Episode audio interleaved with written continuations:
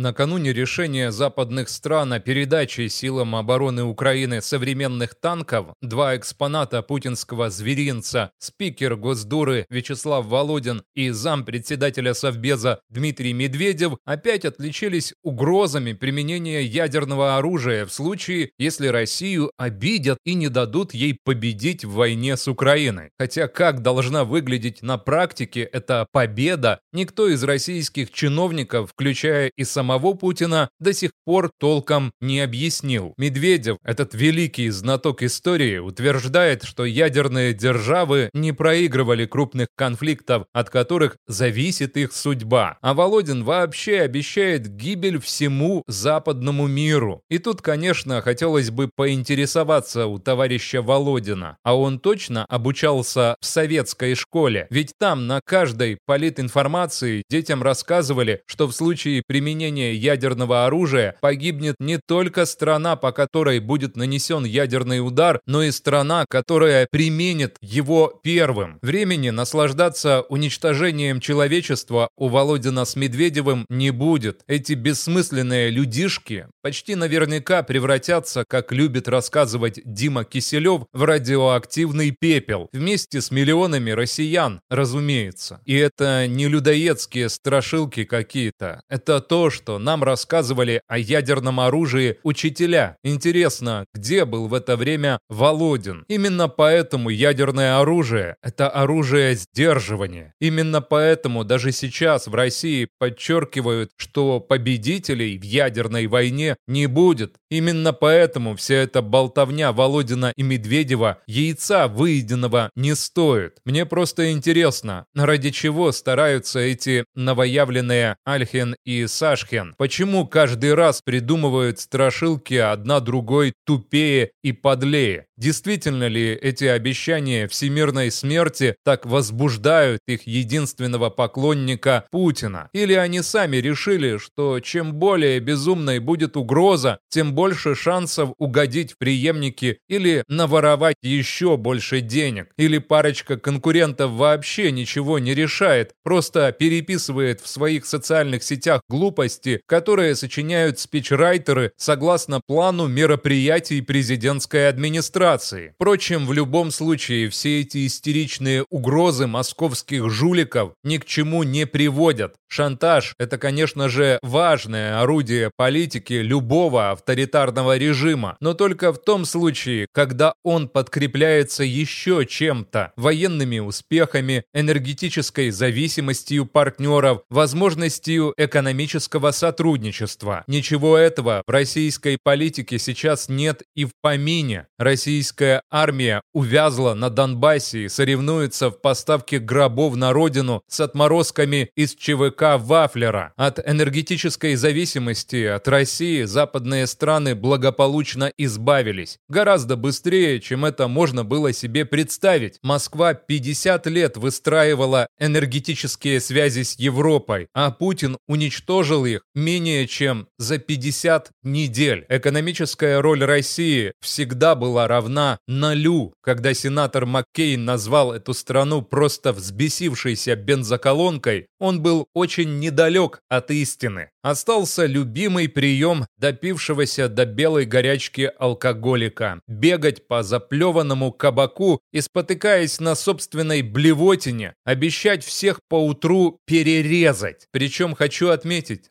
что предлагая зрителю этот образ в качестве исчерпывающей характеристики российского чиновничества, я вовсе не хочу обидеть товарища Медведева, питьевые пристрастия которого сегодня не обсуждает только ленивый. Нет, в конкурсе на помешательство в кабаке безоговорочно побеждает товарищ Володин. Ему и ночевать в луже собственной мочи.